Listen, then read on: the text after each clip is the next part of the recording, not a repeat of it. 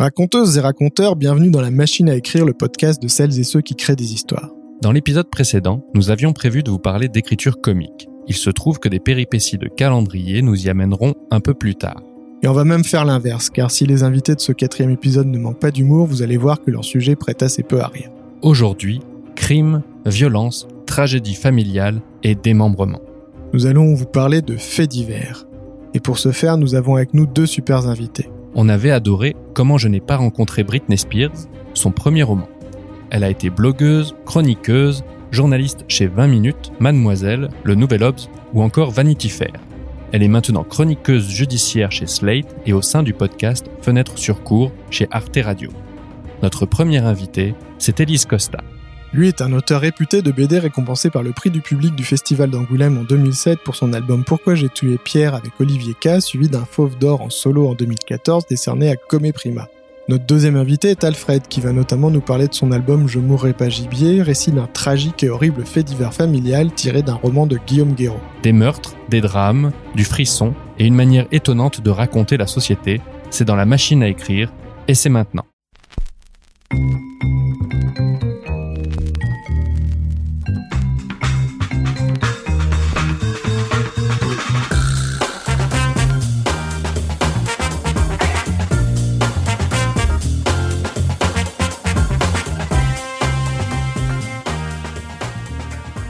Café est délicieux, je tiens à le dire. Ah bah écoute, merci Cocoon Space. Si vous pouvez nous sponsoriser l'émission, votre café est très bon. Bon, pour commencer, on a une question euh, traditionnelle qui est euh, une grande question. Qu'est-ce qui fait une bonne histoire? C'est une histoire qui, dans laquelle on s'embarque en tant que spectateur ou, ou que lecteur, dans laquelle on s'embarque euh, sans s'apercevoir qu'on est en train de faire un voyage et dont on ressort en ayant, je sais pas, la sensation d'avoir d'être une personne différente de celle qu'on était en y entrant, peut-être? Peut-être. C'est une belle réponse. C'en est une en tout cas. Ouais. Je j'ai pas dit que c'était la meilleure. peut-être. Non, moi, je, je saurais pas dire. Parfois, on, on se dit que la bonne histoire, c'est celle qui va avoir plein de rebondissements ou de ou d'événements euh, complètement rocambolesques. Et en fait, euh, on se rend compte que c'est celle qui produit le plus d'émotions. Je pense que la, la meilleure histoire, en fait, c'est celle qui est universelle, quoi. Ou en tout cas, qui touche à l'universel euh, chacun de nous. Ça tombe bien parce qu'aujourd'hui, on s'est dit qu'on allait parler principalement de, récits de faits divers. Et donc, il y a une dimension universelle dans les faits divers, euh, manifestement, puisque tout le monde s'y intéresse. Est-ce que tu peux nous raconter comment tu es venu à faire de la chronique judiciaire? Moi, en fait, ça a commencé par une histoire qui s'est passée à Toulouse. Et euh, c'est une jeune étudiante de 23 ans qui est retrouvée dans une malle d'acide dans son studio. Et on sait que ça fait sept jours qu'elle est là. Et euh, on, découvre très vite, en fait, qu'il a fait, qui sont, ce sont d'autres euh, étudiants promis à un avenir euh, radieux, puisqu'ils sont en école d'ingénieur et en, prépa maths sup. Et j'ai un souvenir donc très net d'être à une terrasse de café avec une amie à moi qui me dit, tu sais que euh, je connais quelqu'un au commissariat de police et qui me dit que la meilleure amie de cette jeune femme, donc qui s'appelle Eva Bourseau, les appelle régulièrement en disant qu'est-ce que je peux faire? Parce que je suis harcelée par les journalistes, ils appellent sur mon lieu de travail, je, je sais pas quoi faire. Et en fait les policiers lui disaient bah attendez ça va passer. Et je me souviens qu'en fait de m'être dit cette, cette pauvre fille, enfin c'est sa meilleure amie, elle doit déjà faire le deuil de sa meilleure amie. Et en fait personne ne lui demande comment elle va tout le monde euh, veut savoir, veut avoir des informations en fait sur son ami euh, qui est décédé. Et c'est là que ça a réveillé vraiment quelque chose chez moi où je me suis dit mais en fait ces gens-là on leur demande, on leur pose jamais des questions, on leur, leur demande jamais comment vous vivez euh, cet événement, comment ce, chamboulement, etc. Et en fait je me suis aperçue après que si, si ce sont des questions qu'on leur pose, mais on leur pose pendant le procès notamment. Et après je suis allée, je suis allée voir des assister à des procès comme on tombe en amour en fait. Je vraiment, je me suis dit ah, je suis vraiment à ma place, il faut que je fasse ça tout le temps. Et toute la l'époque, tu- journée. à l'époque, tu faisais quoi? À l'époque, j'étais déjà journaliste, mais je travaillais plus sur des euh, sujets de société, sur euh, la pop culture, les choses comme ça. Et je pense qu'en fait, le fait divers, ça me paraissait trop sérieux parce que ça touche à vraiment à des à des vrais gens entre Pourtant, tu avais fait des études de droit, donc tu pouvais te sentir légitime. De, Ouais, mais le droit, c'est quand même vaste. Enfin, moi, c'était pas ma spécialité, les sciences criminelles. euh, Enfin, j'en avais fait, mais c'est pas juridique en fait. Là, on parle vraiment du judiciaire, ce qui est pas tout à fait la même chose. Donc, euh, donc voilà, c'est arrivé comme ça. Et comment t'as fait pour te sentir légitime quand t'es rentré dans les salles de procès et que t'as commencé à écrire là-dessus? L'expérience. Ouais. Au début, en fait, les gens euh, vous calculent pas. On se méfie de vous. Après, on vous accepte. Et puis, et puis après, euh, après, euh, une fois qu'ils ont lu votre travail, etc., vous avez des retours. Et donc, en fait, c'est là qu'on se dit, bon, bah, je peux continuer, en fait. Et toi, Alfred, parmi les très nombreux albums que tu as écrits et dessinés, est-ce que tu peux nous expliquer la genèse de Je ne mourrai pas gibier?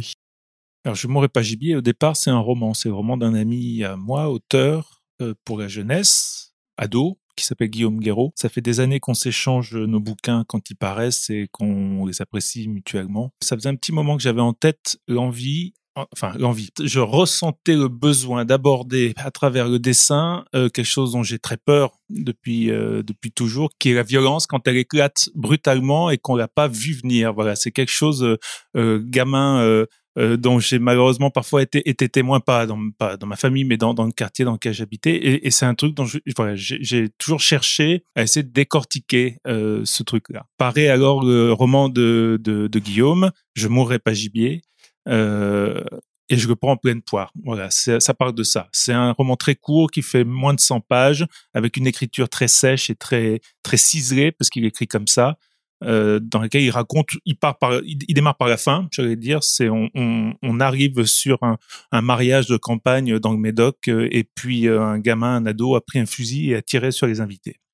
Ça démarre par ce constat-là, la police est là, et puis doucement on remonte le fil. Voilà, le, gamin, lui, est, vivant, donc on entend ses pensées, et puis on remonte le fil et on va essayer alors le mot est peut-être pas bien choisi, mais on va essayer de, comprendre les mécanismes. Qu'est-ce qui, qu'est-ce qui a fait exploser cette, cette violence à un moment?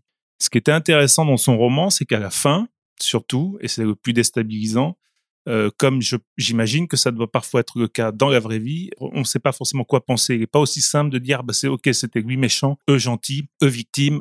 les choses sont pas aussi simples que ça. Il y a évidemment des victimes concrètes, mais il y a tout un cheminement ou une explication, en tout cas, du qu'est-ce qui peut pousser quelqu'un à un moment à tomber là-dedans. Et ça, ça m'a complètement déstabilisé. Voilà, j'avais pas pensé la question dans ce sens-là. Son roman, il aborde en plus différentes formes de, de violence physique, euh, euh, psychologique, euh, émotionnelle, sociétale. Enfin, c'est, il y a à peu près tout, vraiment tout ça condensé sur un texte très très court. Et puis je me suis tout simplement dit un truc tout bête, c'est voilà, ça fait des mois et des mois que je réfléchissais à comment aborder cette question-là il vient de le faire d'une manière que j'aurais pas su faire, mais il vient de le faire de la manière que je voulais le faire. Donc, plus besoin pour moi de le faire, tant pis pour moi, etc. Et puis six mois plus tard, je me rends compte que je suis en train d'y penser en permanence à cette histoire, que j'arrive pas à me sortir de la tête le besoin de m'y frotter graphiquement, en tout cas de me confronter à ça. Et comme j'ai la chance de le connaître, je l'appelle pour lui demander s'il accepterait de me laisser interpréter librement son, son texte. Et il m'a laissé le faire, et c'était un beau cadeau. Voilà, ça m'a permis au moins de me replonger les mains là-dedans.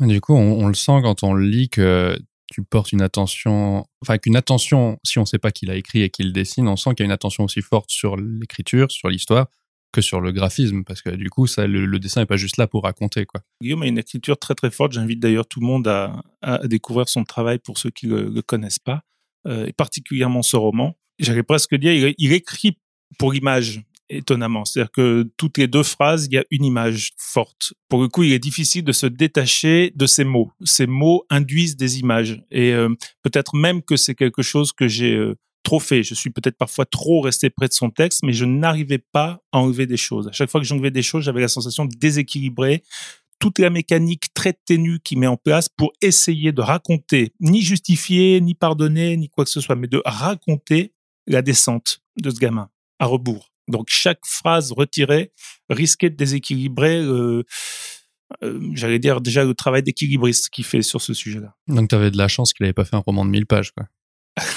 Et alors le gros coup de bol, c'est qu'il ne sache pas écrire des livres trop gros. à votre avis, qu'est-ce qui fait que les gens euh, s'intéressent autant à ces histoires qui sont des histoires où il y a de la violence, de la sexualité Mais c'est toujours un peu la question à 10 000 dollars. En tout cas, nous, en tant que journalistes, il y a quelque chose quand même qu'on a remarqué, c'est que parfois un fait divers va prendre une ampleur nationale. Je pense notamment à l'affaire Daval. Euh, c'est l'histoire d'un homme qui tue sa femme et après va cacher le corps. Euh, je veux pas minimiser la souffrance des victimes ou quoi que ce soit, mais c'est le genre d'affaire qu'on retrouve très régulièrement dans les cours d'assises, euh, malheureusement. Et la France s'est passionnée pour ce fait divers et moi, je me souviens que quand euh, j'y allais, j'avais beaucoup de retours de lecteurs ou même des gens que je connaissais qui me disaient oh, ça doit être tellement dur. Et, euh, franchement, euh, non. Enfin, si vraiment on veut parler de procédure, moi, j'ai, vu des choses vraiment compliqué, bah, justement à base d'acide, de démembrement. Enfin, ça c'est ça c'est vraiment terrifiant. Mais ou même quand ça touche les enfants, enfin tout ce qu'on peut imaginer. Mais ça, c'était quelque chose qu'on retrouve, voilà, pas quotidiennement, mais régulièrement dans les cours d'assises. Donc, euh, et, et, toi, qu'est-ce qui fait que je... tu vas t'intéresser à ça là où, euh, par exemple, moi, il y a toujours une question au ouais. départ. Il y a toujours, je veux toujours résoudre une, une, équation dans, dans ma tête par exemple, pour parler de la démembreuse du canal du Midi, donc qui était, euh, oui, parce qu'on donne des noms comme ça dans, le, dans la presse pour voir quelle affaire euh, c'est. Et hum, en fait, c'est une femme de 55 ans qui euh, tue sa collègue et qui après découpe le corps, met les morceaux dans des valises et qu'elle jette dans le canal du Midi à Toulouse. Moi, ce qui m'intriguait beaucoup, c'est comment cette femme de 55 ans, pas du tout connue pour des faits de violence, en plus, sa collègue de travail, elle travaille dans une association pour handicapés, pour aider les handicapés euh, au travail, etc. Comment on en arrive là? Et elle-même était handicapée en plus, non? La victime, ouais. La victime l'était, ouais. C'est pour ça que je, enfin, je trouve qu'on a une façon de procéder similaire avec Alfred, c'est qu'en fait, on a, voilà, il y, y, a quand même cette question de savoir pourquoi, comment on en arrive là, quoi. Surtout qu'en plus, la personne dont tu parles n'avait après les piquettes n'ont même pas dit elle a des troubles, elle est barrée, elle était, on n'a jamais. Bon, elle avait quand même un petit quelque avait... chose. Oui, elle avait un quelque chose, mais. elle avait quelque chose, mais euh, non, ce qu'ils n'arrivaient pas à expliquer, c'est pourquoi, parce que donc elle avait découpé, elle avait découpé tous les membres, et elle avait gardé la tête avec elle, elle l'avait enterrée dans son jardin. Et ça, la psychiatre était incapable de dire pourquoi elle avait gardé la tête, pourquoi elle avait mis dans son jardin. Ça a échappé à l'entendement, mais elle-même ne saurait pas le dire. Enfin, elle, disait que c'était euh, pour lui poser des, mettre des fleurs et lui parler. euh, Mais alors dit comme ça, on dirait qu'elle est coucou, mais en fait, euh, non, non, elle avait, elle avait toute sa tête. C'est quelqu'un avec qui on. Oui, elle n'a pas été jugée en mode. Pas du elle tout, était elle n'était pas irresponsable. voilà, non, ça, non, quoi. non, non, il n'y avait pas de, pas de choses comme ça. Donc, euh, moi, ce qui me fascine vraiment, c'est de ça. Les serial killers, je, je, ça m'intéresse pas, typiquement, parce qu'on est dans un schéma régulier, etc. Moi, ce que j'adore, c'est comprendre comment des gens comme vous et moi, du jour au lendemain, peuvent basculer et, euh, et commettre l'irréparable. Ça, c'est vraiment mon truc. Mais est-ce que ça vient du fait que tu te dis peut-être que n'importe qui peut, bas peut basculer? Ah, mais j'en suis convaincu. Après, on est plus ou moins bien câblé. Mais quand on entend les parcours de vie, etc., on peut s'identifier, enfin, on peut s'identifier à l'accusé, hein. c'est possible. Euh, ah bah de... moi, si les gars à côté continuent à claquer la porte pendant qu'on enregistre, je peux te dire que un nouveau fait Mais on divers. peut comprendre ce moment de colère et ce.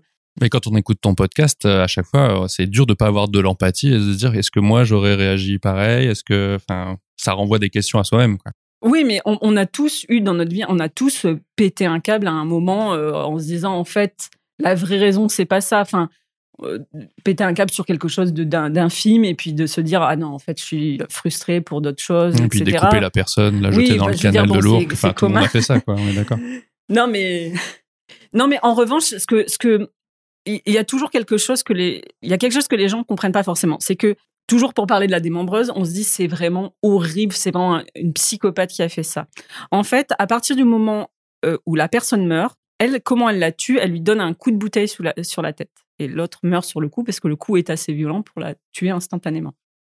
À partir du moment où il y a le, crime, les gens, c'est là où ils basculent et ils deviennent euh, déraisonnables, on va dire. Ils s'embarquent dans quelque chose pour faire disparaître le corps. Et ils sont prêts à, prêts à tout parce qu'en fait, ils se disent mais comment je vais, comment je vais faire? Et donc, ils mettent au point un scénario euh, complètement euh, aberrant où c'est évident qu'on va la retrouver. Enfin, je veux dire, il n'y a pas de. Mais pour elle, il faut faire disparaître ce corps. Et généralement, c'est ça. On se rend compte que les, crimes les plus affreux, en fait, euh, c'est ce qui se passe après la mort de, la personne. Et typiquement, euh, on a tous nos bêtes noires en tant que journaliste. Moi, il y a quelque chose, par exemple, les procès que je déteste, c'est tout ce qui est euh, acte de torture et barbarie, parce que c'est du vivant de la personne. Enfin, il y a vraiment une souffrance à ce moment-là sur la personne. Et pour moi, ça, c'est intolérable. J'ai beaucoup de mal à le, supporter. Mais c'est ce qui, se passe après. Quelque part, on peut, on, peut raisonner autour de ça et, se comprendre pourquoi ça arrivé, en fait.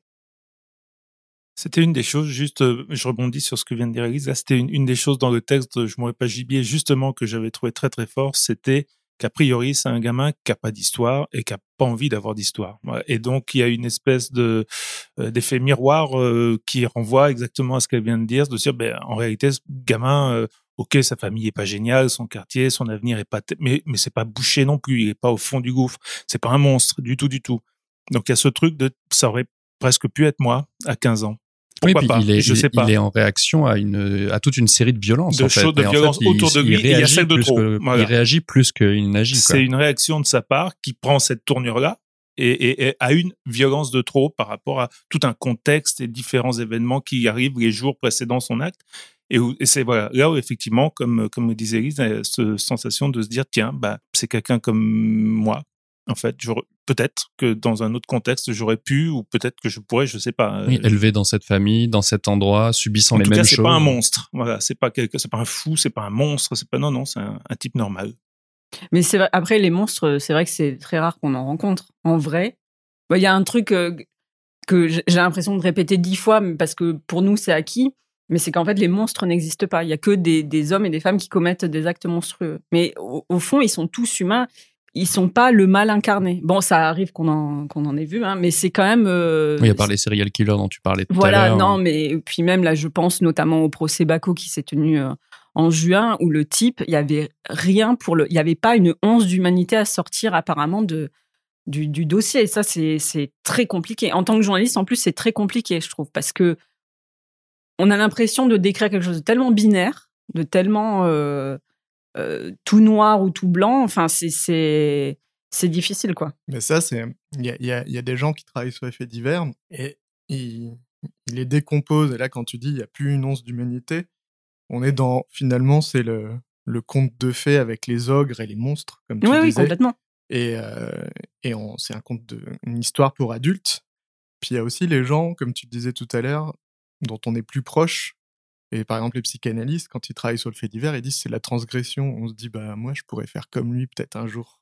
Et du coup, il y a quelque chose d'attirant. Dans tes chroniques, on voit, il y a des histoires différentes. Il y a le type qui dévisse, puis il y a le type qui déjà, à la base, est construit de telle sorte qu'il sera... dévissé. Ouais. Ouais. Euh, non, mais oui, c'est vrai. Non, mais en plus, je trouve que les gens sont pas honnêtes avec eux-mêmes parce que on se met tout- c'est beaucoup plus facile de s'identifier à la victime et de se dire oh la pauvre femme ou le c'est malheureusement souvent des femmes mais on se met jamais à la place de l'accusé alors que ça peut être des choses en plus relativement courantes je veux dire on, il pleut sur la route euh, on a le, le, le volant qui dévie, on tue quelqu'un, un piéton, c'est un, bon, c'est un homicide involontaire. Il n'y a pas tout, tout ce contexte, mon- enfin voilà, terrifiant euh, derrière, mais on tue quand même quelqu'un. Enfin, et ça, on a beaucoup de mal à se le représenter. Beaucoup plus facile de se mettre à la Bah, place de la t'as, victime. euh, Si, il y a un Jacqueline Sauvage, par exemple, où là, les gens prennent euh, la position de, de l'accusé. Parce que Oui, parce que c'était une femme victime de violence ça. conjugale. Et, Et, au ouais. final, elle tue, euh, elle tue, mais euh, t'as Bourdieu, il appelle le fait divers le fait diversion. Il se dit finalement, on en parlait avec Mike avant que vous arriviez. Il y a des gens qui disent bah, finalement le fait divers c'est comme la météo, ça fait un bon sujet de discussion sur lequel on est tous d'accord. Mais euh, Bourdieu il dit euh, le fait diversion, c'est quelque chose qui nous sort de notre réalité. On se dit que nous, nos petits problèmes, ils sont moins graves que les petits problèmes de ces gens-là. Et soit on est euh, triste pour les victimes, soit on prend la position de l'accusé parce que d'un seul coup, la société l'a poussé à devenir violente et tout ça. Comment tu fais toi quand tu racontes ta chronique pour savoir la réalité Parce qu'au final, tu assistes au procès, tu vas raconter quelque chose, donc tu vas quand même donner ton point de vue ou? Ben, en fait, donc ce que je fais pour Fenêtre sur cours sur Arte Radio, c'est il y a le jeu, c'est moi comment j'ai vécu les choses, etc. Mais quand je fais euh, sur Slate mes chroniques judiciaires, qui, est ce qui est mon, travail principal, euh, je peux pas euh, dire à ce moment-là, moi je me suis sentie très triste. C'est pareil, c'est pour ça que l'objectivité journalistique, elle n'existe pas. On va toujours faire un choix. On va faire un choix dans ce qu'on raconte et dans. Et d'ailleurs, c'est marrant de comparer nos notes entre journalistes parce que selon euh, qui on travaille et nos sensibilités euh, propres, on va pas avoir noté la même chose. Enfin, je veux dire, on déforme pas les propos, hein, mais on on va pas avoir sélectionné la même chose dans le témoignage d'une d'une personne. Il va y avoir des choses qui vont plus nous parler. euh, par exemple, au procès de Nordal Lelandais, la psychologue raconte ce moment où elle rentre dans la voiture et où elle entend qu'on parle de Nordal Lelandais à la radio et elle dit c'est vrai qu'il y a un sentiment un peu étrange parce que moi je me rendais à la prison euh, pour le voir et là j'entends tu, tu fait peux rappeler ce qu'il a fait pour ceux qui sont pas euh, experts Nordal Lelandais, il a euh, tué euh, le caporal Noyer, Arthur Noyer. Et il a, donc, il y a eu un premier procès à, à Chambéry en, en mai dernier. Et il est accusé d'avoir tué la petite Maëlys, qui est, on en a beaucoup entendu parler. Et le procès aura lieu à Grenoble fin janvier. Et donc voilà, donc tout ça pour dire, voilà, elle raconte cette scène et elle raconte ce moment euh, un peu euh, surréel, quoi, où, euh, où elle rentre dans sa voiture. Et elle le dit comme ça, en une seconde, mais moi j'adore. Donc de suite, je note parce qu'après, ça va me servir à construire une scène. il faut que ce soit quand même cinématographique, que les gens se représentent bien la réalité des, des personnes qui ont vécu l'événement. Et on avait bien aimé cette anecdote que tu avais, je crois, relatée sur Twitter, il me semble, où tu disais, euh, parce que tu commences, tu, tu, remets toujours en contexte un peu comme si c'était un roman pour plonger les, lecteurs, où tu peux, et tu utilises par exemple la météo. Et tu l'inventes pas cette météo, tu sais que as un outil qui va te chercher euh, la vraie météo le jour même, histoire que tu narres, tu, tu, tu, tu mets la, la couche auteur en fait par-dessus l'histoire, mais en restant toujours fidèle aux détails près. Ouais, mais ça c'est mon grand truc aussi, c'est que j'adore le détail, mais quand même il faut qu'il soit. Euh, faut qu'il soit juste. Faut qu'il soit juste, il faut qu'il soit réel, parce qu'en plus. Euh, c'est très bête, mais euh, on peut avoir des lecteurs qui disent c'est faux ce mois-ci. il a, je me souviens en 2017, il faisait très très mauvais. Bon, ça en vrai, ça n'arrive pas, mais ça fait partie de mon plaisir de, de faire la recherche. Et c'est marrant parce qu'hier soir, je parlais avec une amie et elle me parlait de la dernière affaire que j'ai couverte, qui est, l'affaire 3 Deck à Nantes. Et l'accusé, qui est accusé d'avoir tué euh, quatre membres d'une même famille, raconte que euh, quand il rentre chez lui après les avoir tués, il entend une musique à la radio, une chanson, et qu'en fait, ça l'aide à à retrouver son corps, entre guillemets, ce qui fixe sur la mélodie et sur le refrain. Et après, quand il fait disparaître toute la famille, toujours en les découpant, hein, euh, j'ai l'impression de ne parler que de ça, donc euh, il, il, réécoute dans sa tête, il se refait cette, cette mélodie parce que ça l'apaise énormément. Et évidemment, tout le monde veut savoir ce que c'est, quelle, quelle était cette chanson. Donc nous, entre journalistes, on dit mais quoi la chanson et tout. Et c'était ah le bah, petit je me suis posé la question en lisant. Oui, mais bien sûr, mais parce qu'on veut trop savoir. Et même la présidente de la cour d'assises lui a posé la question. Ah parce que je pense que même elle, se disait, mais c'était quoi? C'était du Abba? C'était quoi? Et donc il a répondu, il a dit, en fait, je m'en souviens pas, c'était une chanson que je connaissais pas. Donc c'est pas un air euh, ultra connu. Et hier soir, donc j'en parle avec une amie à moi qui me dit, mais tu sais, en fait, je pense qu'avec l'heure, on sait à quelle heure il avait pris sa voiture. Avec l'heure, les stations euh, de radio que tu peux écouter, tu peux peut-être retrouver la programmation. Et je me suis dit, mais oui, pourquoi j'y ai pas pensé? Et donc, je vais le faire. Franchement, je vais. Enfin, ça n'a plus aucun intérêt maintenant, mais moi, j'ai envie de savoir et de me dire, c'était probablement celle-là. C'est. Et là, t'as plein d'artistes qui suent en disant, j'espère que c'est pas la mienne, j'espère que c'est pas la mienne. Est-ce qu'il y a des, des ingrédients qui vous paraissent euh, garantir le succès de ce genre de choses? Moi, ça me paraît horrible de le dire, mais j'ai l'impression que si tout le monde a focalisé sur le petit Grégory, parce que c'était un enfant.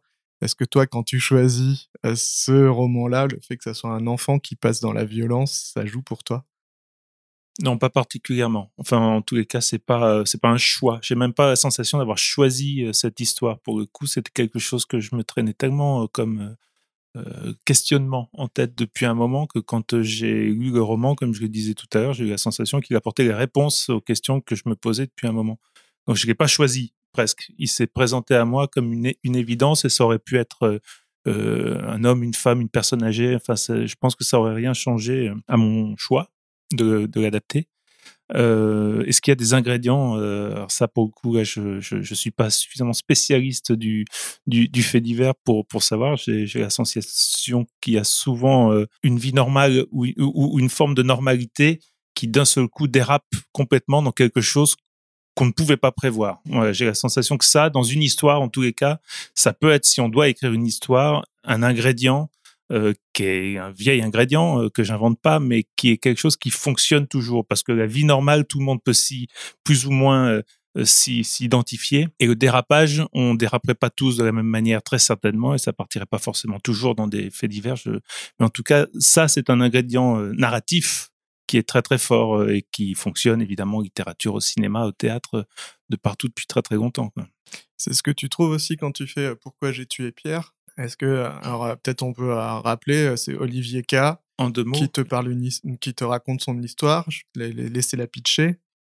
En deux mots, Olivier K, c'est un de mes plus vieux copains et c'est certainement même, enfin, au-delà de, de, copains, c'est ce qu'on appelle les, frères qu'on se choisit. et puis, ça fait déjà des années qu'on se connaît. Quand un jour, en buvant une bière, il me raconte ce qui lui est arrivé à l'âge de 12 ans dans une colonie de vacances avec un prêtre. Et je, je, je tombe sur le cul dans la mesure où je voilà, je me doutais pas une seule seconde de cette histoire-là, qui ne m'en avait jamais parlé avant.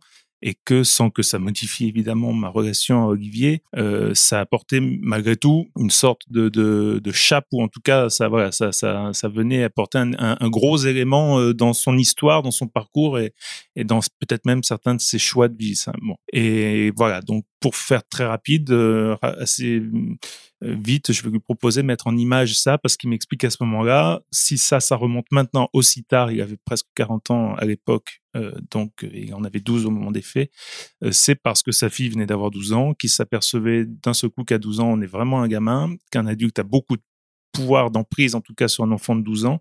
Et lui a commencé à noter un journal dans lequel il essaie justement de décortiquer, de remonter le fil de mais comment en fait moi j'en suis arrivé à me faire piéger.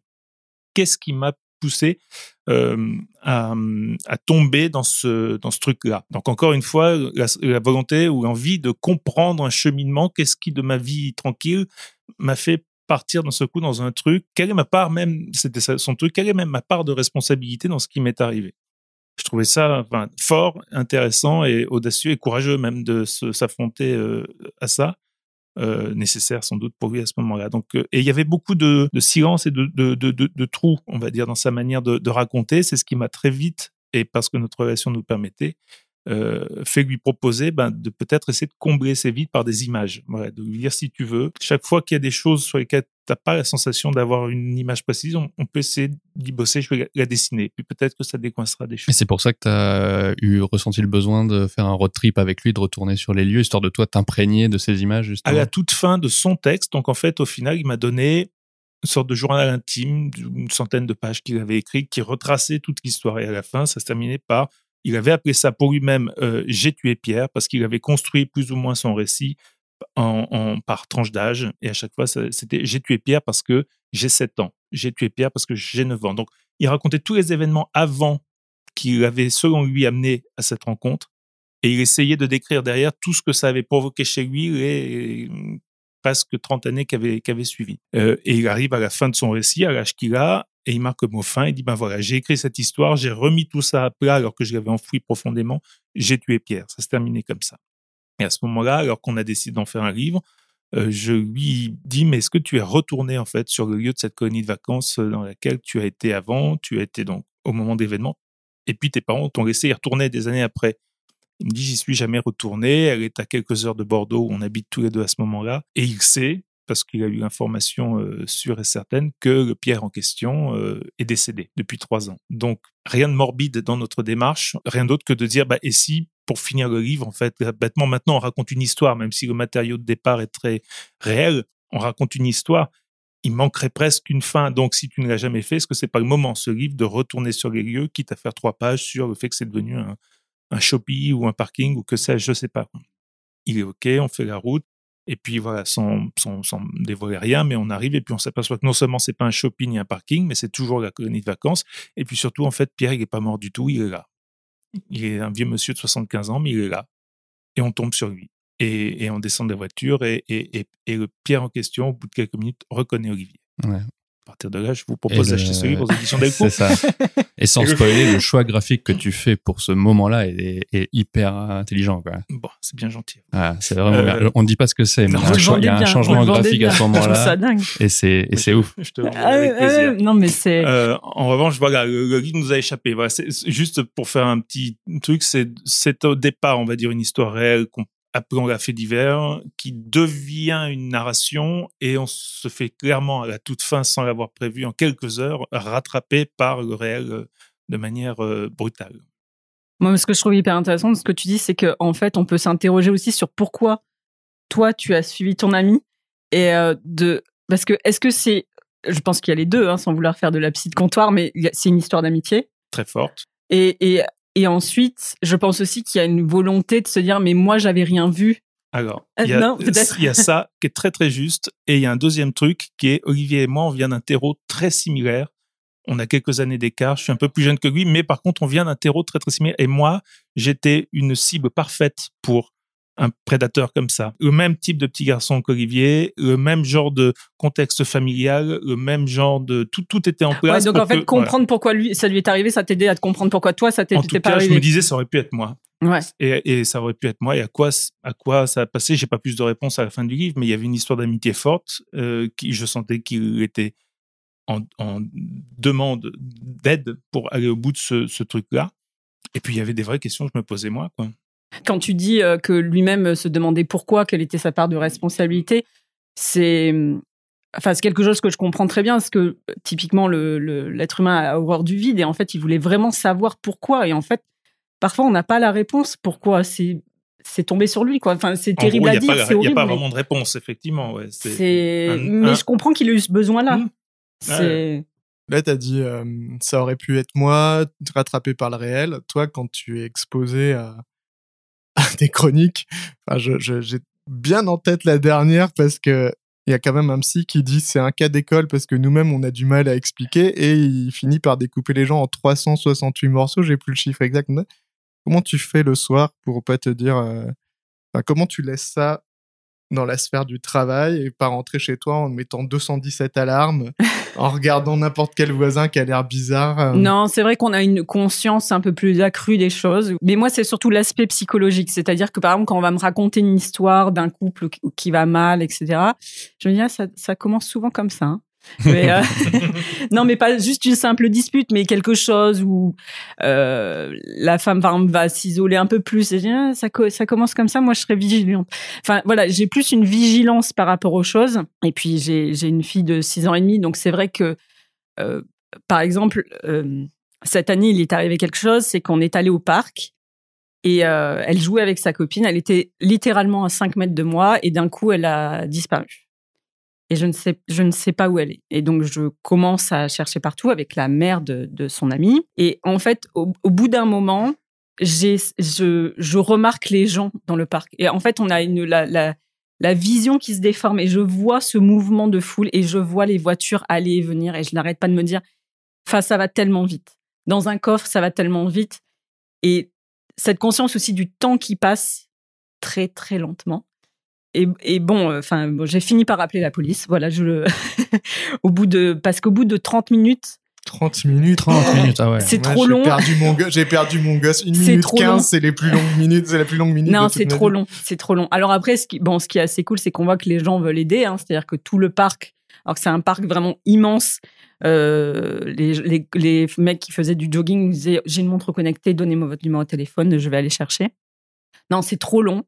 Et alors là, ce qui est bien, c'est que quand on dit deux enfants de 6 ans et demi ont disparu, la police arrive dans 37 secondes. Euh, il y avait des dealers à côté qui m'ont dit Madame, Madame, regardez, là, il y a des caméras et là, il y a des caméras. Donc, si jamais elles sont parties, on peut les, Les retrouver. Monsieur Fourniret, Monsieur Louis sont venus te dire qu'ils avaient Voilà. pas vu tes gosses. Donc là, dès que la police arrive, je dis euh, il y a des caméras là et là. Ils m'ont dit très bon réflexe. Je dis là ouais c'est le dealer qui me- qui m'a mis sur le plan. Et alors donc euh, l'histoire non c'est qu'avec sa copine elles avaient décidé de faire une fugue pour euh, échapper aux parents et faire une soirée pyjama. Donc elles sont allées se réfugier à un kilomètre de là chez la grand-mère.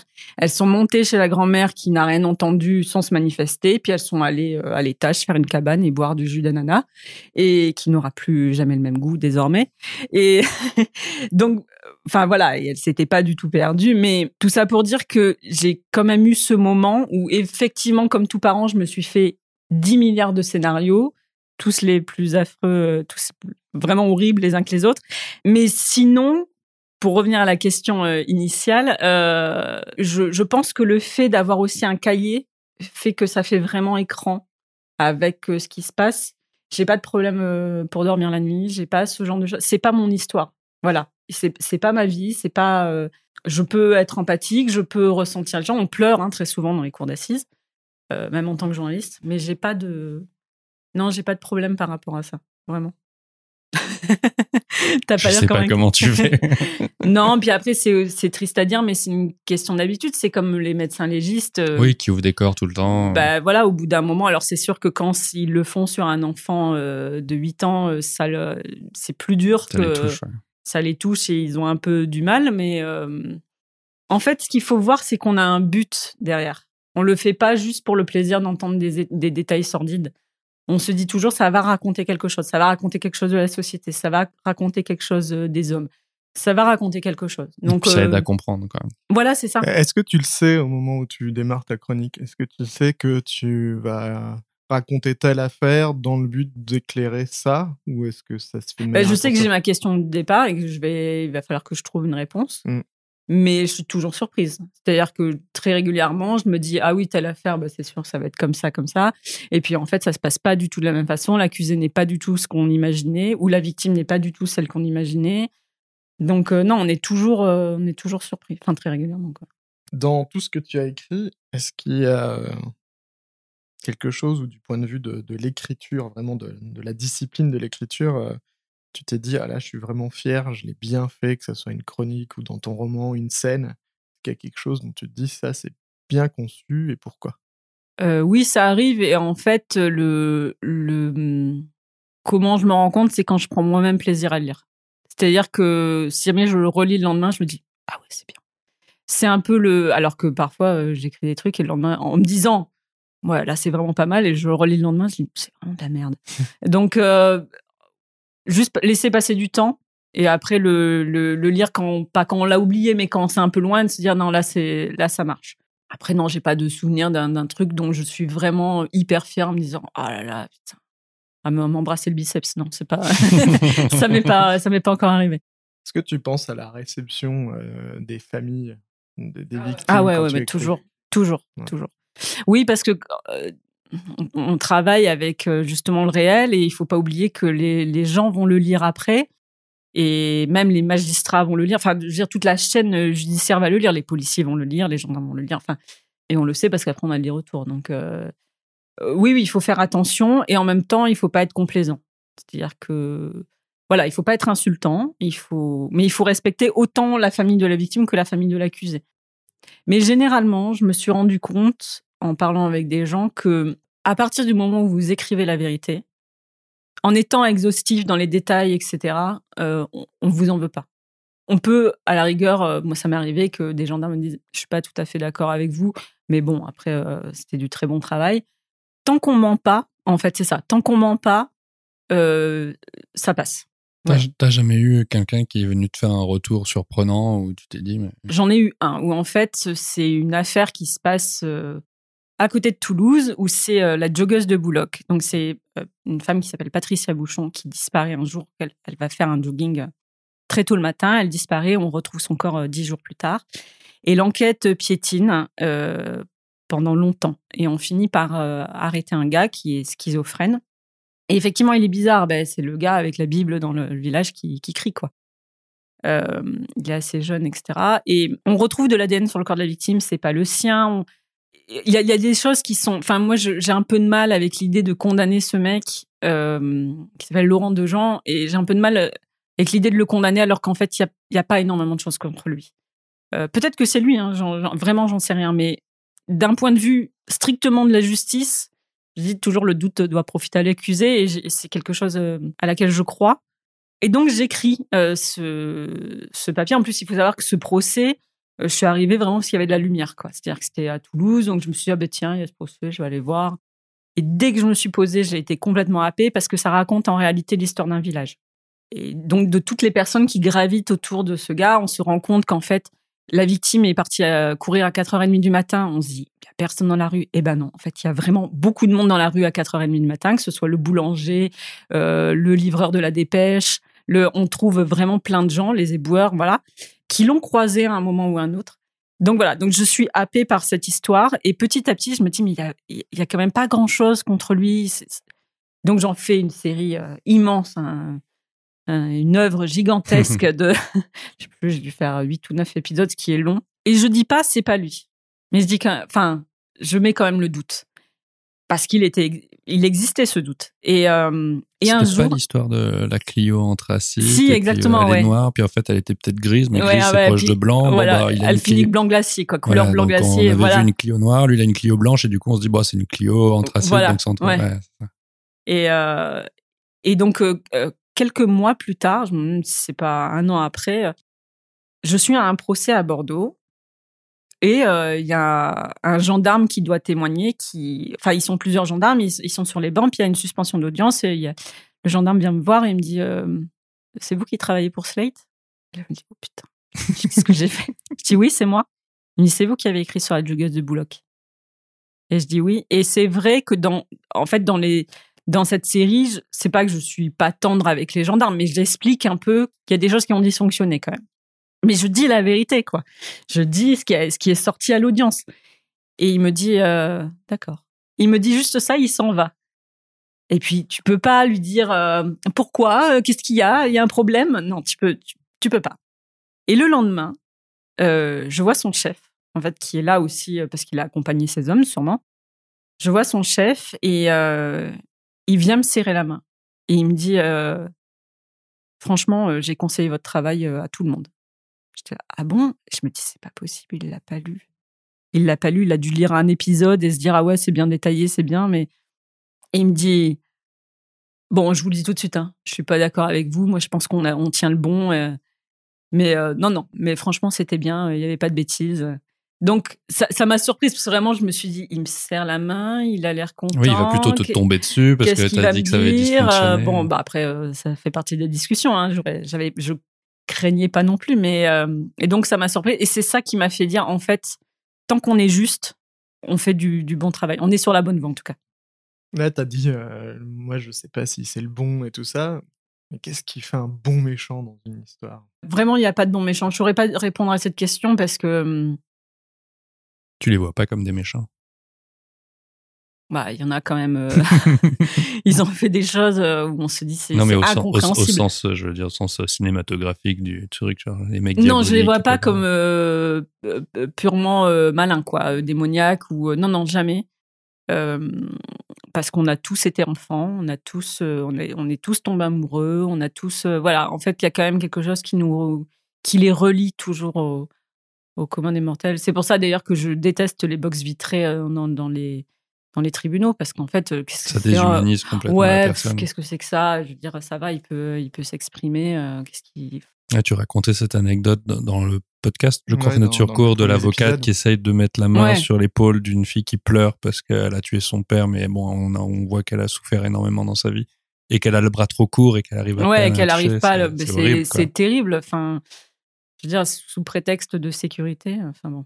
Et du coup, tu as étudié la psychopathologie, tu es, es devenue experte dans les différents troubles Non, je ne suis pas experte. Non? En revanche, j'ai lu beaucoup dessus. Et puis, à force, et c'est ça que j'adore dans mon métier, c'est-à-dire qu'à force de voir des procès d'assises, on comprend bien mieux la psychologie humaine.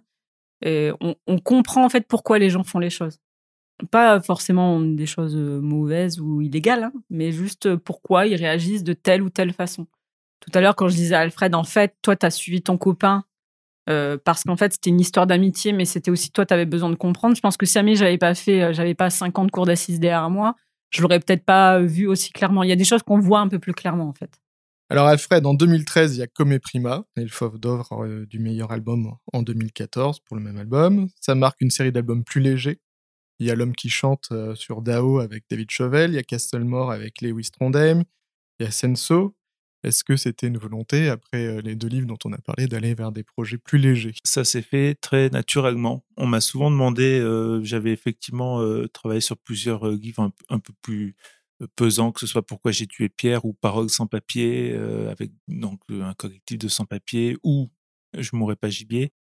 Je pense que je devais certainement avoir, non pas fait le tour, mais aborder des sujets qui étaient importants pour moi et j'avais pas la nécessité peut-être de les réaborder ad vitam. Assez naturellement, je me suis rendu compte qu'en faisant Comme Prima, qui est un livre long et, en tout cas pour moi complexe à mettre en, place parce que j'y intégrais énormément de choses très perso à l'intérieur d'un récit avec lequel je prenais des distances pour pouvoir justement avoir des libertés euh, euh, avec ma propre histoire et ben naturellement j'allais vers quelque chose d'un peu plus euh, léger je sais pas mais en tout cas d'un peu plus apaisé.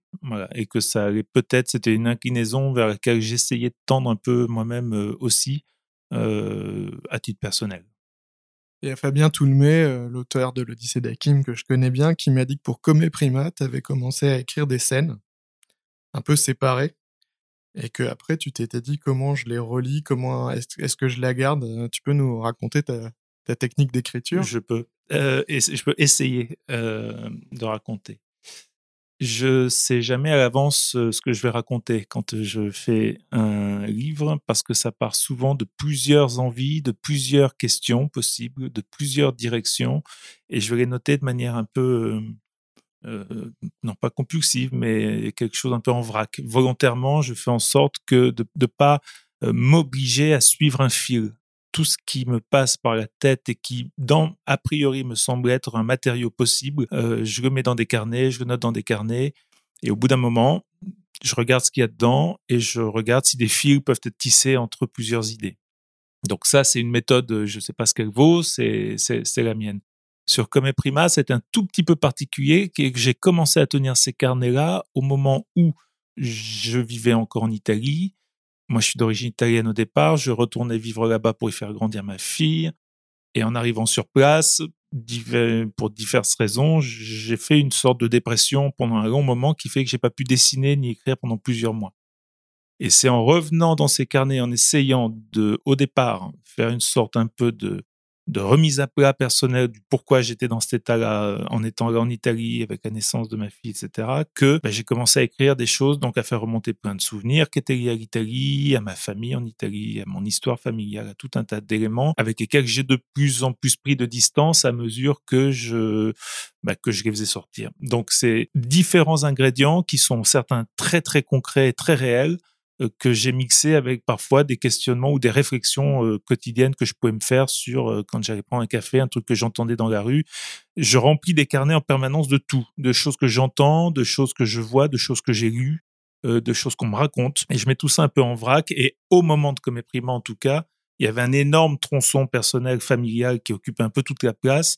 et dans lequel j'ai, voilà, c'est là-dessus que je me suis appuyé pour construire cette histoire. Est-ce que tu as pas l'impression que quand du coup tu es sur un projet comme ça aussi prenant et aussi que tout ce que tu vas lire, écouter ou regarder te renvoie à ça et du coup c'est ça oriente complètement tout, tout ce que j'ingurgite en tout cas moi à ce, à ce moment-là et, presque passé euh, à la moulinette de ce projet possible. Oui, voilà. et du coup, tu, tout est vu par ce prisme, en oui. Et j'ai presque même, je pense que c'est ce qui donne parfois la sensation qu'il y a des signes. Oui. Que je pense qu'on se les invente un peu soi-même, quoi, les signes de dire ah c'est dingue parce que j'ai vu ça, ça, on m'a parlé de ça et j'ai vu un film qui parlait de ça. Non, c'est juste qu'on est tourné, on est le cerveau est orienté simplement vers ce besoin hein. d'être confirmé dans ce dans cette direction-là, quoi. Et mais c'est plutôt euh, joli comme sensation. Ceci oui, Moi, j'aime bien la ressentir, même si je suis pas dupe.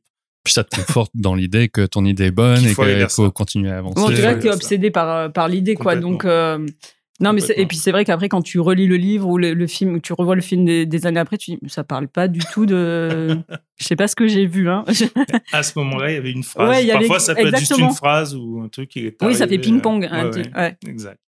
Et toi, Elise, est-ce qu'il y a une structure euh, classique dans ton récit? Est-ce que tu sais qu'il faut absolument qu'on passe par ça, puis ça? Est-ce que euh, tu vois, comme la comédie euh, avec euh, la structure en trois actes, est-ce qu'il y a une structure de la chronique judiciaire? Moi, j'adore travailler la structure. C'est un de mes trucs. J'ai lu plein de bouquins sur les structures narratives et tout. C'est vraiment parce qu'en fait, c'est toujours pareil. C'est comprendre comment les choses fonctionnent. Alfred en parlait d'ailleurs. il en parle aussi sur Instagram. J'ai vu là dans ses dans ses dessins. Il raconte qu'en fait, on a besoin de se nourrir d'autres choses. Et par exemple, moi, en ce moment, ma marotte, c'est vraiment les neurosciences. Donc, euh, je vais lire plein de, plein de trucs, mais quand même qui, qui se rapprochent un peu de mon sujet. Alors, pas forcément sur les faits divers, mais là, dernièrement, j'ai lu un, une étude qui s'appelle La psychologie de la curiosité et de savoir comment l'être humain, en fait, s'intéresse aux histoires. Parce que si jamais je comprends ça, je comprends, ça m'aide pour la structure, ça m'aide à comprendre, en fait, parce que quand on lit une histoire, on anticipe certaines choses et en fait, le but, c'est d'anticiper et puis de renverser un peu la vapeur et en fait, de voir que c'est pas ça ou au contraire, parfois, il faut donner au lecteur quelque chose qu'il anticipe parce que ça produit une certaine, un certain plaisir. J'ai pas, j'ai pas euh, une recette. J'essaye de faire en sorte que le lecteur, je le dis grossièrement, mais c'est euh, se sente intelligent. Je veux qu'il comprenne par lui-même. Je veux pas. C'est pour ça que j'utilise assez peu d'adjectifs, typiquement parce que je je préfère décrire une situation. Je préfère décrire un mouvement et que le, lecteur instantanément se dise ah à ce moment-là il est en colère, à ce moment-là il est triste, à ce moment-là. Voilà, je veux pas lui donner toutes les clés. Je trouve que c'est pas euh, c'est pas agréable en fait à la lecture. Donc euh, donc ma structure elle va un peu se baser sur ça et puis après non ce sont des scènes donc je vais C'est pour ça que j'attends toujours la fin d'un procès pour raconter une histoire, parce que j'ai besoin de voir l'histoire dans sa globalité. Donc je fonctionne sur slate.fr, en fait je, fonctionne par euh, épisode. Et donc à la fin d'un procès, je sais ce que j'ai, comment je vais commencer mon premier épisode, mais parfois ça va être avec des éléments qui sont arrivés euh, J10 au procès. Donc et après je vais mettre des éléments du J2, etc. Alors que euh, souvent les chroniqueurs judiciaires ils le font pas tous, mais très souvent ils doivent faire un compte rendu tous les soirs. Donc ils doivent raconter ce qui s'est passé la journée. Moi ça c'est pas je sais même pas si je saurais vraiment le faire en fait, vu que je l'ai jamais vraiment fait. Mais hum, moi, voilà, ce qui m'intéresse, c'est d'avoir toute l'histoire et après de se dire, OK, alors ça, ça correspond à ça, ça, ça correspond à ça, etc. Donc, euh, typiquement, dans l'affaire 3 Deck, qui raconte l'histoire d'un grand paranoïaque, je l'ai construit, en fait, pour que hum, on comprenne vraiment son point de vue et ce que c'était d'être paranoïaque. Parce qu'il le raconte de façon assez simple, en fait. Il, dit, il, dit, euh, oui, ben, en fait, voilà, il y avait, le voisin faisait beaucoup de bruit, et c'est qu'après, quand on a un regard extérieur, qu'on se dit, mais en fait, le voisin, il faisait pas tant de bruit que ça. Et euh, il reproche à sa belle famille qu'il a assassiné de, d'avoir un train de vie euh, démesuré. Et quand il le dit comme ça, on se dit, bah, probablement, vu qu'il le raconte. Et après, l'enquête montre que pas du tout. En fait, il s'était acheté des voitures, euh, oui, une BMW, mais d'occasion, quoi. Et, donc vraiment, je me suis attachée à ne retranscrire que sa parole dans l'épisode 1. Mais ça, j'ai pu le faire parce que je sais que j'ai des lecteurs qui me suivent depuis longtemps et qui savent qu'après, il va y avoir d'autres épisodes et que ça se réduit pas à ça. Et quelqu'un qui va le découvrir va se dire Attends, mais là, elle raconte euh, que son point de vue. Enfin, c'est limite, c'est dégueulasse. Mais non, moi, je voulais vraiment qu'on se dise Ah, et en fait, qu'est-ce qu'il va y avoir après? Il y a quand même toujours cette notion d'anticipation, je trouve. Et comment tu fais pour. Euh, j'allais dire te renouveler alors qu'au final il y a beaucoup de démembrements. il y en a trop. Euh, comment je fais pour me renouveler? Est-ce que je me renouvelle vraiment? C'est un peu toute la question, mais non, mais comme chaque histoire est quand même différente, que ce sont des, personnes différentes avec leurs émotions, leurs vécus euh, particuliers, j'ai pas l'impression de raconter toujours euh, la, même histoire. Et puis après, moi, je vais pas faire les mêmes affaires. Euh, il n'y a pas de côté conscient de se dire, tiens, celle-là, je vais la tourner, on va commencer par euh, le meurtre. Si, si. Euh, après, comme j'aime beaucoup la structure narrative, parfois je m'amuse euh, en me disant, bon, là, je vais faire. Je me donne des challenges, quoi. Je vais me dire, bon, bah là, typiquement pour 3D, que j'avais jamais fait ça. Je me suis dit, bon, est-ce que ça peut fonctionner? Il y a un épisode où, en fait, qui est construit autour d'un enregistrement audio qui a été fait par la famille et en fait, je voulais découper cet enregistrement audio avec à chaque fois euh, un parcours de vie. Et à l'écrit, c'est pas évident. On voit très bien comment ça donnerait en film, mais à l'écrit, c'est pas évident. Donc, je l'ai tenté en disant, si ça marche pas, tant pis, je ferai autrement, quoi. Mais j'ai voulu le tenter quand même. Alors, toi, Alfred, t'écris des bandes dessinées. Elise, elle a pas fait que de la chronique judiciaire, elle a même fait un roman. Euh, la question, c'est comment est-ce qu'on fait pour que les dialogues sonnent justes dans une histoire? Ah, moi, encore une fois, moi, je suis complètement autodidacte, donc euh, les méthodes ne valent que pour moi et j'ai jamais prétention de dire que ce sont des règles euh, gravées dans le marbre. Euh, moi, je l'ai dit à voix haute. c'est quelque chose que je, fais depuis depuis des années. Je viens du théâtre par mes parents qui sont comédiens. J'ai grandi dans des théâtres et c'est là-dedans que j'ai fait mes premières bandes dessinées quand j'étais gamin, en redessinant depuis les coulisses ce que mes parents jouaient sur scène et puis en transformant, en inventant. Mais j'ai toujours entendu les textes euh, des personnages être dits à voix haute. Et je le fais encore aujourd'hui. Je ne sais pas si mes dialogues ils sonnent toujours justes. Je n'ai pas la prétention de dire que ça marche à tous les coups. Je dis que je ne sais pas faire autrement. Donc je suis souvent soit dans mon bureau, soit dans la rue, soit dans je sais pas où, euh, dans ma salle de bain. Mais et je et je je les fais. Je fais les différents personnages. Alors je ne vais pas jusqu'à changer de voix, mais pour moi juste essayer de voir si en bouche, ah ouais, ça marche. Voilà, c'est la, méthode qui me semble pour moi la plus naturelle et, et, et que j'arrive pas à faire autrement. Et toi? Moi, les dialogues, c'est très facile pour moi parce qu'en fait, c'est incroyable cette richesse de dialogue qu'on a dans une cour d'assises. Ce sont des gens euh, de catégories socioprofessionnelles différentes, d'âges différents, avec des accents différents et qui n'ont forcément ils n'ont pas un truc qui vienne de votre cerveau et donc qui qui ont une manière de parler telle que vous l'avez produite. Non, c'est vraiment eux. Et avec aussi leur tic de langage ou ce genre de choses. Et puis ils sont mis sous pression et du coup des fois ça leur fait sortir une phrase oui, voilà, très bizarre. Exactement, ouais. Ou qui, où ils vont dire un truc incroyable, mais de façon euh, complètement euh, pragmatique. Genre, c'est un, c'est un fait. Je repense notamment à une histoire où en fait c'était un, un homme gitan qui avait tué sa belle-fille. Pourquoi? Parce qu'il lui reprochait à sa belle-fille d'avoir provoqué le suicide de son fils. Et en fait c'est son fils, il l'adorait, il l'adorait. Et donc à partir du jour où il meurt, en fait il va tout le temps au cimetière, tout le temps, tout le temps, et il passe sa vie au cimetière.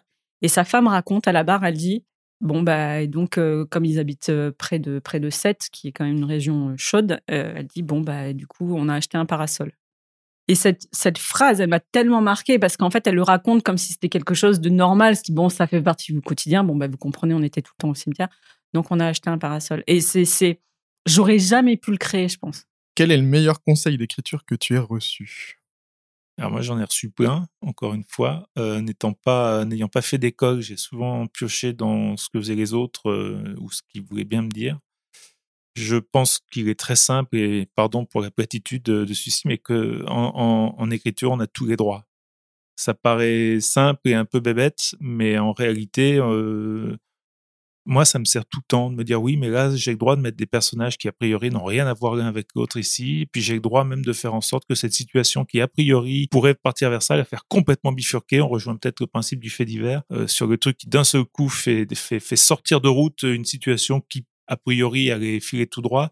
Donc, on a tous les droits. Et, moi, je, je prends tout le temps, même pour faire des histoires a priori très réalistes quand je fais un livre comme Senso, qui est une sorte de huis clos euh, entre deux personnages dans un grand parc, euh, le parc d'un hôtel, ils passent une nuit ensemble à parler. En réalité, il se passe des tonnes de choses. Je, je passe mon temps à me dire, et si là je faisais intervenir tel personnage, et si là je faisais intervenir un taureau à un moment, et si là je faisais intervenir, et si là, en fait, je, je joue, voilà.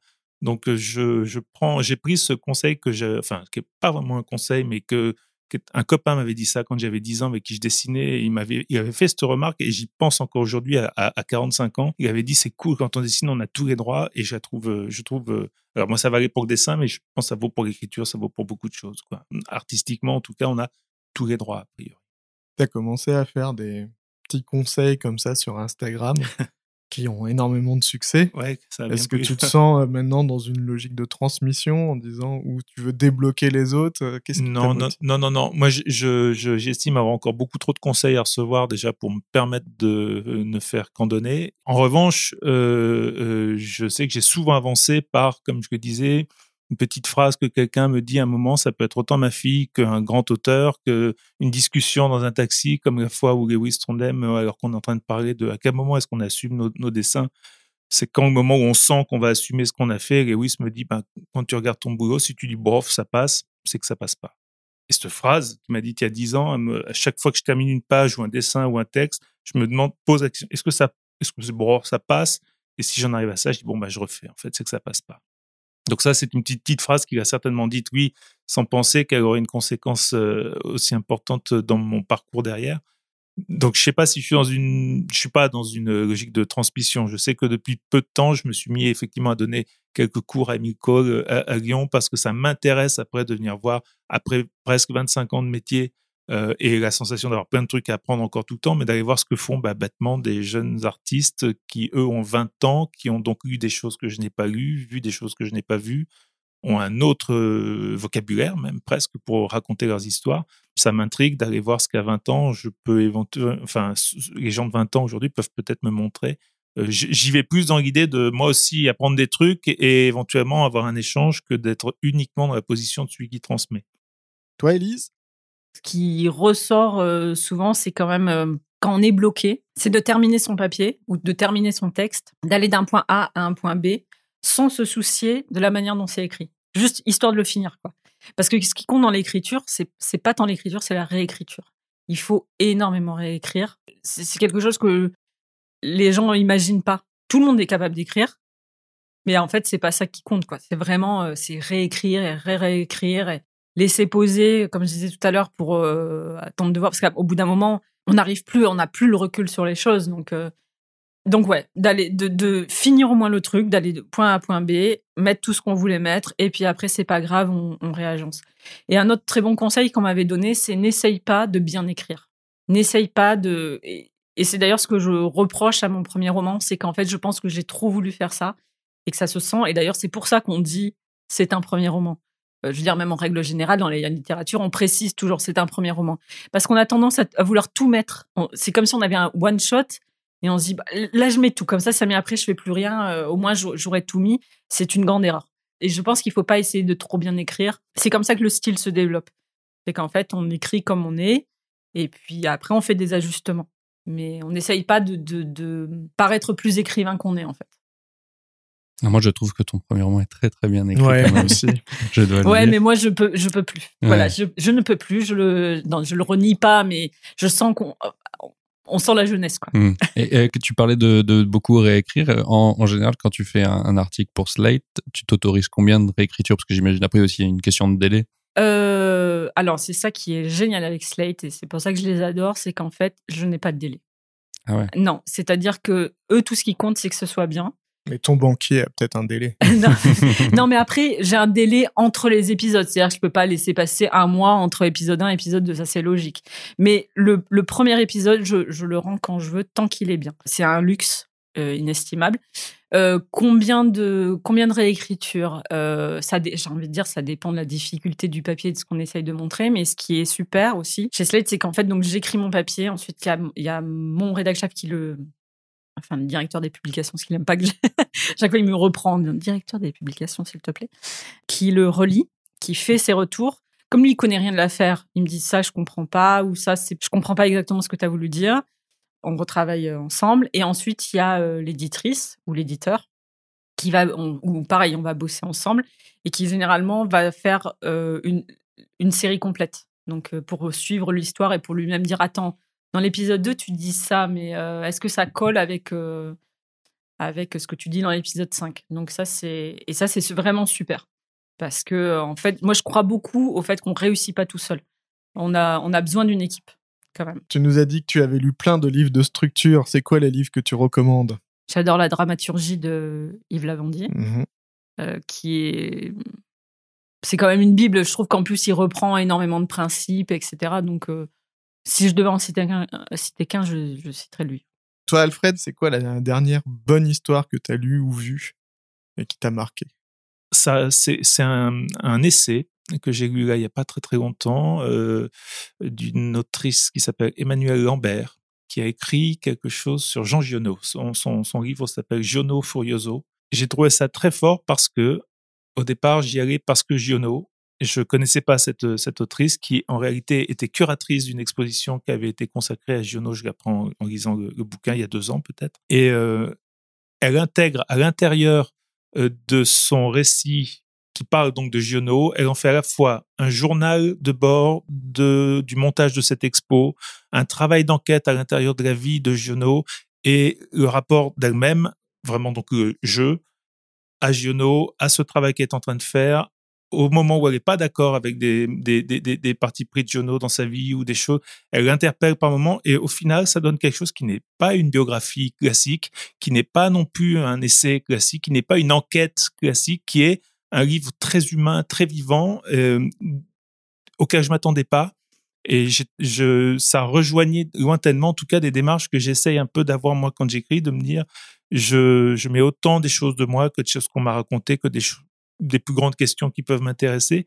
Et je l'avais jamais lu, voilà, sous forme d'un essai, en ne sachant pas ce que je prenais au départ, en croyant lire une, j'allais dire, une simple biographie d'un auteur que j'aime beaucoup, et de découvrir en fait une personne qui me parle de sa vraie vie avec ses gamins, son machin, et tout ça fait sens à l'intérieur de cette histoire.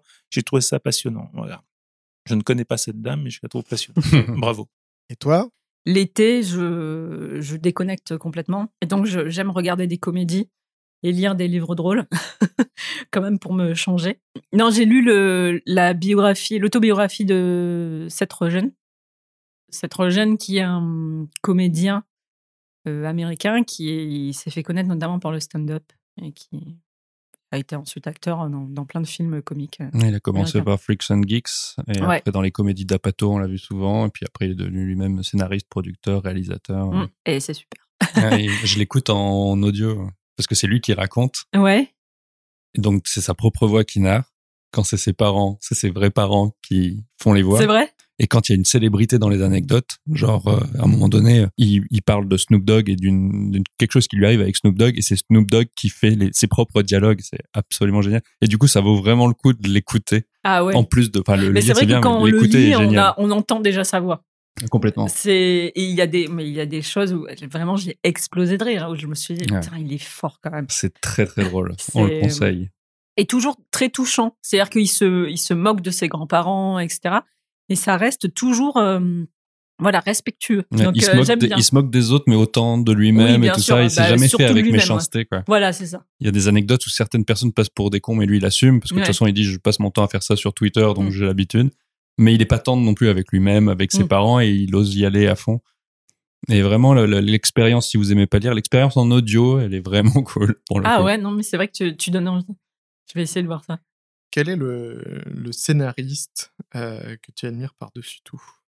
À chaque fois que j'ai entendu parler Jean-Claude Carrière de son travail, de la manière qu'il faisait son travail, de son parcours incroyable, euh, que ce soit dans le cinéma, la littérature ou même la, chanson, je, trouve que c'est quelqu'un de fascinant à entendre, quelqu'un qui a su euh, travailler avec des gens euh, aussi divers que Pierre Etex, Buñuel, Godard et Milos Forman ou Rapneau, et à chaque fois apprendre des choses de lui-même en essayant d'en apporter à la personne avec qui il travaillait, piocher dans sa propre vie pour servir des textes qui parfois pouvaient être avec Rapneau, il va, il va, il va écrire le scénario de Cyrano de Bergerac, et malgré tout, à l'intérieur de ça, il retransforme complètement le récit en y mettant des choses qui lui sont très très personnelles. Enfin, c'est quand même, faut être, faut être sacrément costaud pour être capable euh, de faire ça. Et, je trouve que c'est surtout quelqu'un de passionnant euh, à écouter parler de son travail, de son amour pour l'écriture, euh, pour le fait de nourrir en permanence. En fait, c'est quelqu'un qui dit à un moment une chose euh, qui me parle beaucoup, en tout cas que j'aime beaucoup. Euh, on peut être, on est soi-même le terreau de nos histoires. On peut piocher en permanence à l'intérieur de nous et de ce qu'on vit. Même des choses complètement anecdotiques peuvent servir une histoire, peuvent venir alimenter ou enrichir euh, quelque chose d'un récit qui nous semble justement très éloigné de, de, de, de ce qu'on est nous-mêmes ou quoi que ce soit. Et je, je- ça fait partie des, des conseils euh, qu'il m'a pas donné en direct, mais que je l'ai entendu raconter. Et c'est quelqu'un, voilà, j'aurais jamais su quoi lui dire, évidemment, si je l'avais rencontré en vrai, mais ça fait partie des gens que je regrette de ne pas avoir croisé. Et toi? Euh, la scénariste que j'admire beaucoup, euh, c'est euh, Phoebe Waller-Bridge. Enfin, ce qu'elle a fait pour Fleabag, je trouve que, enfin, moi, c'est exceptionnel. C'est-à-dire que, justement, en termes de structure narrative, j'ai re-regardé sa série, surtout la saison 2. J'ai regardé la saison 2 de Fleabag plusieurs fois, parce qu'à chaque fois, je découvrais des choses, et à chaque fois, je me disais, c'est tellement bien. Les dialogues sont incroyables. Et en fait, surtout, je pense que ce qui m'a énormément plu, parce que c'est quelque chose que j'adore, c'est ce quatrième mur qui tombe et elle le fait de façon tellement brillante. Je me dis, c'est impossible à, à surpasser. C'est manière de regarder juste avec la bonne. C'est bon incroyable. regard. c'est incroyable. C'est quoi l'histoire que vous offrez tout le temps à tous les autres en disant il faut absolument que tu lises ça? Une sorte de votre classique à donner aux autres à lire. Bon, il y a un, un- un livre qui, qui m'a, qui m'a, qui m'a, qui m'a énormément euh, accompagné, euh, qui est d'un auteur contemporain, qui est Laurent Godet, et hum, c'était Le Soleil d'Escorta, qui est un livre qui est paru il y a une petite vingtaine d'années maintenant, je, je pense, euh, et qui est un bouquin que j'ai énormément offert parce que euh, je, j'avais tu peux le pitcher? en deux mots, vraiment en deux mots, c'est on est dans les Pouilles, au sud-sud de l'Italie, et c'est l'histoire sur presque 100 ans d'une famille. Voilà, on va suivre différents membres d'une famille avec chacun leur parcours, évidemment. Au départ, le village d'origine de sa compagne, il me semble. Donc, il s'est appuyé sur des éléments, je, je pense, euh, relativement réels pour, à nouveau, lui, inventer des histoires, euh, les histoires de personnages qui n'existaient pas ou qui ne connaissaient pas. Et c'est, il y a un souffle. euh, alors, bon, encore une fois, ça faisait certainement vibrer euh, mes, mes, racines de manière très forte, mais il y a un souffle dans son écriture, dans ce récit. Et surtout, dans, encore une fois, la capacité de rentrer en 250 ou 300 pages, 100 ans de la vie de 10 personnages que j'avais trouvé absolument fascinant. Ça fait partie des livres que j'ai beaucoup offert euh, en disant au moins ça au moins une fois dans ta vie, même si tu vas pas au bout, euh, essaye quand même. quoi. Celui qui est très bon, en fait, pour conseiller des livres, c'est Stephen King. Il, met à jour une liste qu'on peut trouver euh, sur Internet. hein. Généralement, enfin, de temps en temps, il la met à la fin de, son dernier roman. Parce qu'il lit énormément. Et on comprend, du coup, pourquoi c'est un si bon écrivain. C'est parce qu'il lit énormément. Ça, c'est un, un conseil aussi. C'est qu'on ne peut pas écrire euh, de nulle part. Voilà. Donc, euh, il faut lire euh, beaucoup. Il a, voilà, je sais pas, il a une liste de 52 bouquins. À chaque fois que j'ai pioché dedans, à chaque fois, je me suis dit, ah, c'est vraiment génial. Donc il est, il est vraiment très bon. Et en plus, il donne des choses, je veux dire, c'est pas des choses. il peut dire le dernier Harry Potter était vraiment exceptionnel. Enfin, c'est, c'est ça reste très populaire aussi. Je veux dire, c'est pas forcément des livres. Il recommande aussi pas mal de séries et de films sur Netflix. C'est sympa. ça. Ouais. Non, mais il est, c'est un, voilà, c'est un très bon conseiller. Bah, très bien, merci. Bon, merci à vous. Merci Alfred. Merci Elise. Bon, avec plaisir. C'est là que nous avons dû nous arrêter.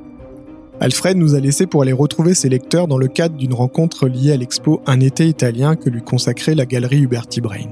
Élise est partie enregistrer un autre podcast, le sien Fenêtre sur cours chez Arte, qu'on ne peut que trop vous conseiller. De notre côté, on est resté avec ces images de gens qui dévissent et qui démembrent leurs proches. On s'est roulé en boule et on s'est dit qu'on ne sortirait plus jamais du studio. Léa, qui fait les super photos des enregistrements du podcast et que l'on remercie fortement, a éteint la lumière et nous a dit qu'elle n'avait pas que ça à faire que nous attendre. Alors, on est quand même sortis En regardant autour de nous. et on s'est dit qu'on allait bientôt vous retrouver pour un prochain épisode. En attendant, si vous voulez nous soutenir, n'hésitez pas à nous liker sur vos plateformes préférées, à nous laisser des étoiles 5, c'est le mieux. Ou à nous laisser des commentaires sur nos réseaux sociaux. À, À la prochaine.